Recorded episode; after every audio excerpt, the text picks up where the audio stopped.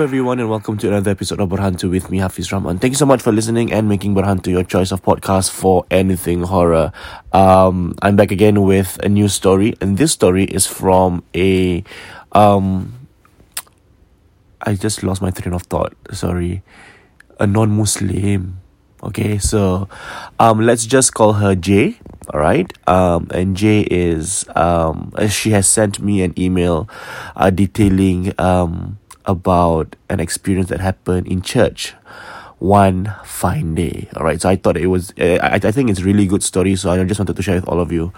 So she wrote, Hi Hafiz, I was listening to one of your podcasts about a mass rukia a while back, and it reminded me of this experience I had in church when I was 15.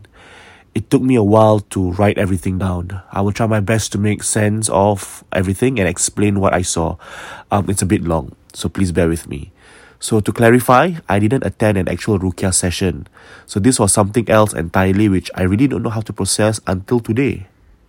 For some context, I was raised a Catholic Christian. I have early memories of going to church with my parents, but as I got older, we started going to church less and less. My mom and I are Catholic, while my dad is a Buddhist, with no plans of converting.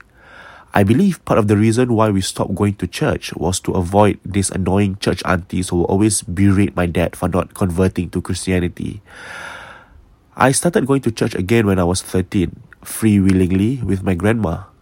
At first, I would only go during Christmas and Easter because I liked the songs.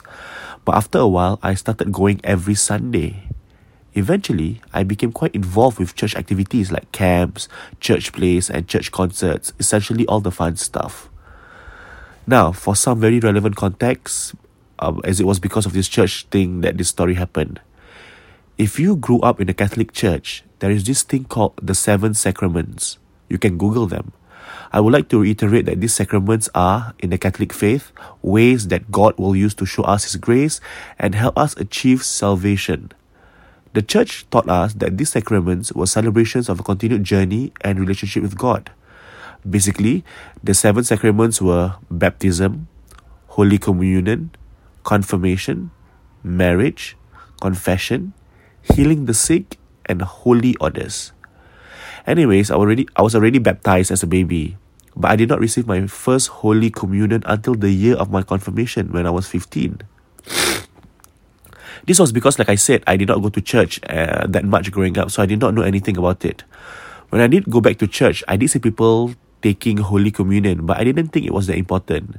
My grandma had explained that in order to receive Holy Communion, you need to attend Bible study classes, which quite frankly I found boring. Safe to say, I disregarded a lot of things when it came to my Catholic faith. So, this is what happened, alright? One Sunday morning, the church announced that registrations for confirmation were now open. My grandma, in her excitement, registered my name for me, and I was off to the first opening seminar that very same afternoon. So during the opening seminar, they explained to us about the seven sacraments and the reason why we should all be confirmed in the name of God. They then explained to us our very packed schedule leading up to the big day. Basically, confirmation will take place after Easter, somewhere in May. And from January up till May, we were expected to attend bi weekly seminars on Saturdays, Bible study classes on Sundays, pick up a ministry to serve in church, for example, be a choir singer or be an altar boy, and attend two compulsory camps, which were the first one is Life in the Spirit seminar in March and Easter camp, which is in April. Only after we have completed all of the above were we then allowed to be confirmed. Wah, dia punya dia punya church is very stringent eh. I'm like reading this and I'm like, eh, salah banyak benda kau nak kena buat. So there's a lot of things for you to do before you get to be confirmed. Okay, so another requirement written in fine print was that you needed to be able to receive Holy Communion. I did freak out a little when I found not when I found that out. Thankfully, the people in the church were kind enough to allow me to receive my first Holy Communion in a small ceremony during Easter camp. But before that, I had to attend the Life in the Spirit seminar. Okay, it was at this Life at the Spirit seminar that I saw and experienced something, okay, or experienced the things that I did. Okay, so LSS camp was held in a small little chapel, a chapel next to a nunnery behind a high school. Let's just call it the White Chapel. Chapel. Hafiz is chapel. Let's just call it the White Chapel as the whole chapel and its interior was white. It was the same chapel where Easter camp was held every year. And by that point, I had already been to Easter camp twice. I have horror stories from Easter camp too, but I'll save that for another story time. So this chapel was situated in between a nunnery, a little church, and a high school. Basically, when you enter through the gates, you'll be greeted by the big nunnery building first. The white chapel was right next to it, separated by a small gravel road that could fit only one car. Behind the white chapel was a small church and a garden. In front of the chapel, there was a small path through a small gate that led to the back of the high school. We could see the school's assembly hall and one block of the classrooms from the chapel. So, anyways, the girls slept in the empty upstairs hall of the nunnery while the boys slept in the classrooms of the high school. Everything went smoothly the first day and night of camp. We were hustling in and out of seminars. Um, not gonna lie, most of the seminars were very, very interesting. I personally learned a lot about Catholic beliefs and other groups of Christians too. On the second day, we were scheduled to have a prayer night. They told us it was during this prayer night we would all be given the gift of tongues.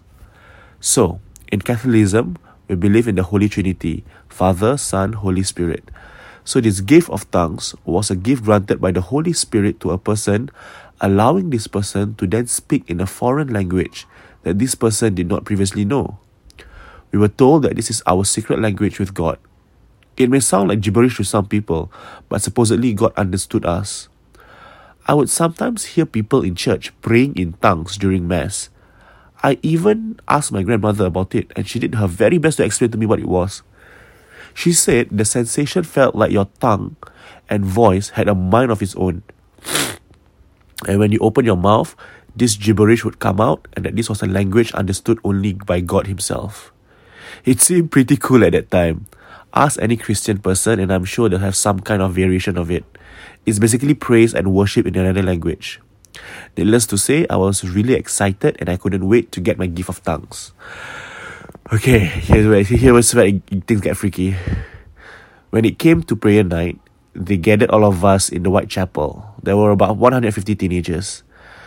There were several rows of chairs facing the altar. The altar itself was very pretty.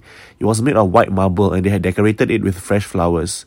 Behind the altar, there was a big, beautiful white cross that hung from a ledge. On either side of the ledge, they placed two beautiful white marble angels. I took my seat next to my friend and took note of the small stained glass window next to me. I noted that the nunnery was lit, but the outside still looked relatively dark. I could feel the excitement of the hundred over teenagers in that little chapel as everyone sat down.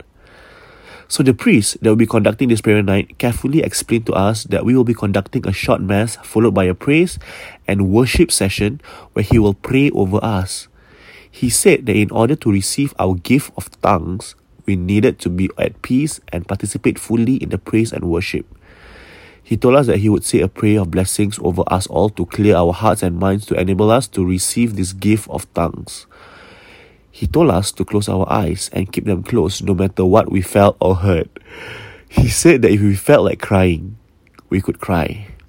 He explained that some people may get visions, but told us that it's nothing to worry about as this was probably a vision from God.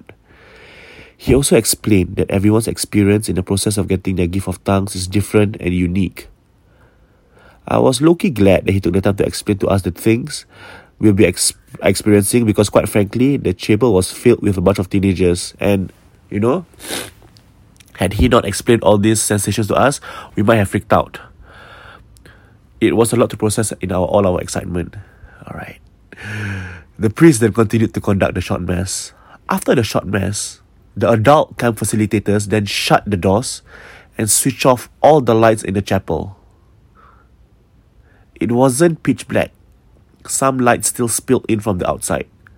I closed my eyes and the priest started to pray over us.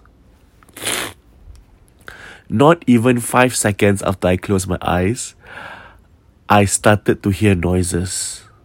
They were inhuman squawking sounds. The most prominent sound I could hear was that I can only describe as a metallic bird sound. I don't even know if I could repeat it now, but it just went like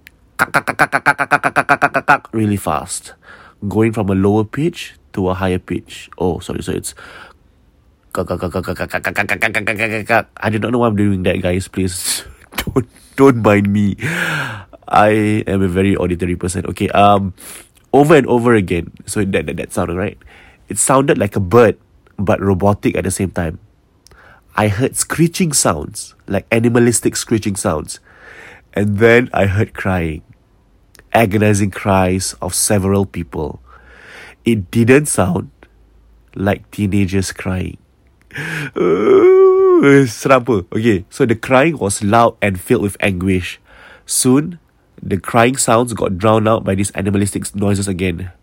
At one point, I thought I heard a dog growl from somewhere behind me. I started feeling scared and I started to tear up.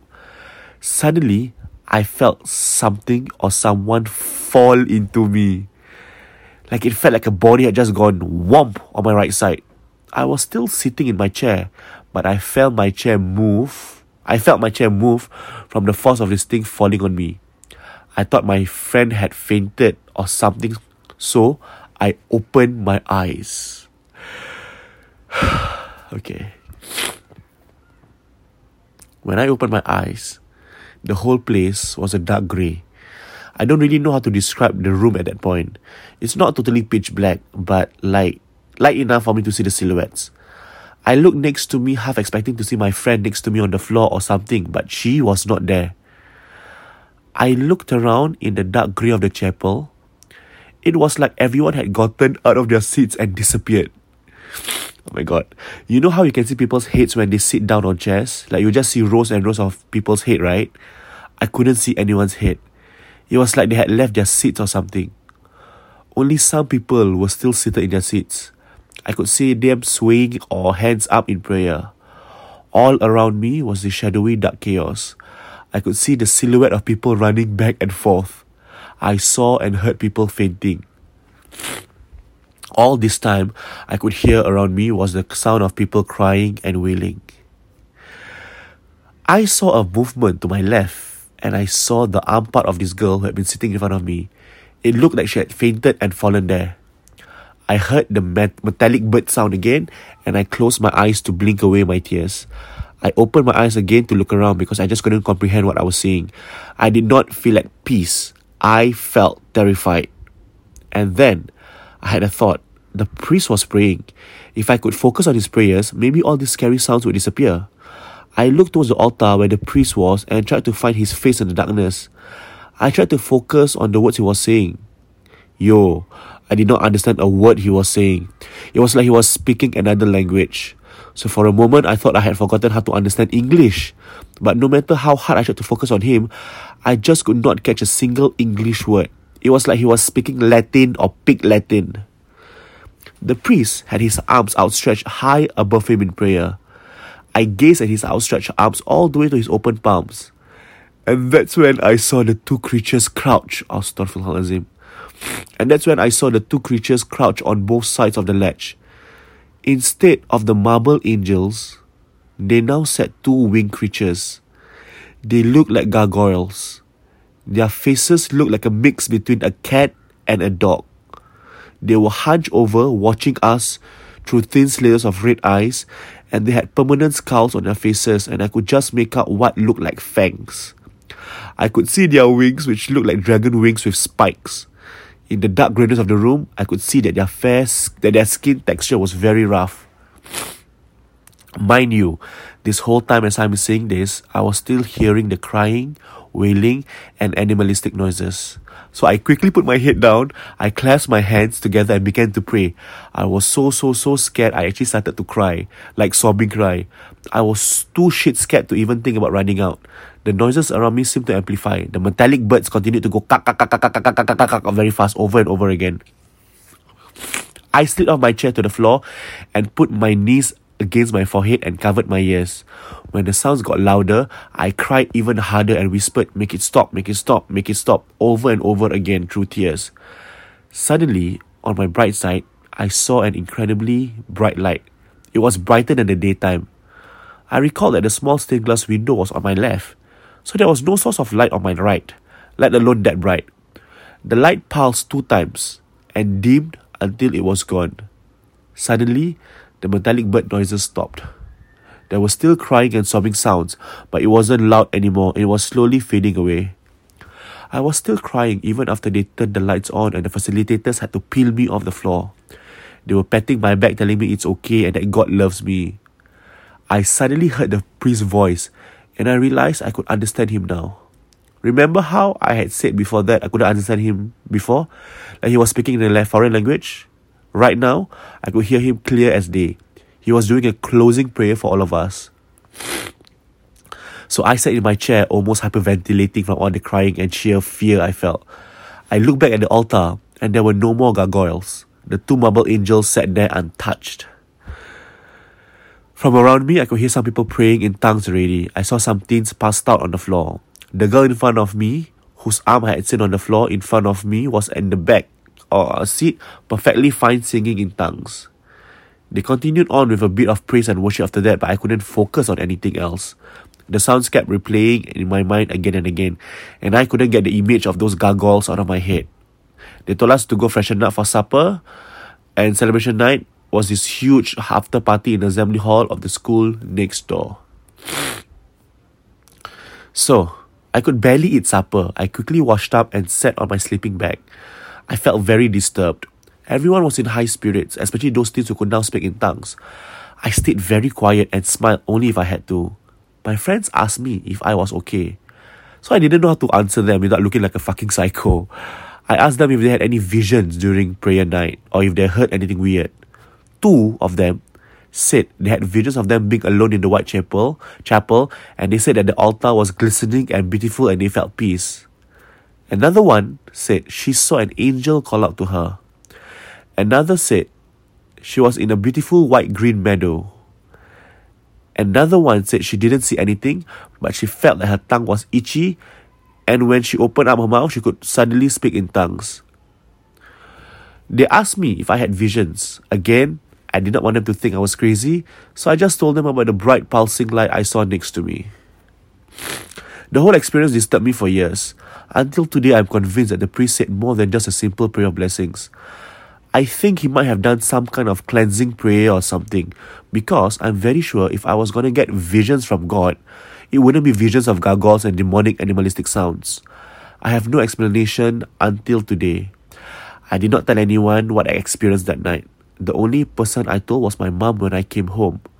She said that maybe it was because I was distant from the church for many years growing up and I didn't have that same amount of protection as other kids did. I still have no proper explanation until today. And as much as I would like to know why I saw what I saw, I think some things are better off without an explanation. the end. So that is the experience of J, who um, went to camp and they had a mass praying session and then yeah that's what she saw. Oh my god it's so freaky.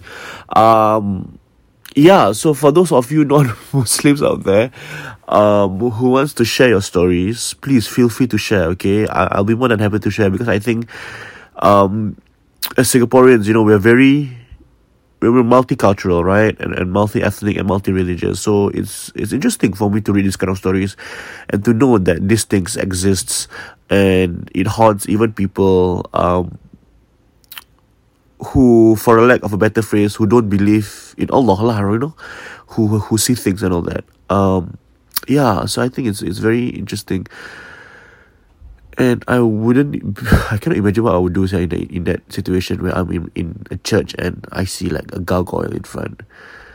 This reminded me actually of, of another incident of, of a friend who went to I think she went I think she went to Italy or something like that.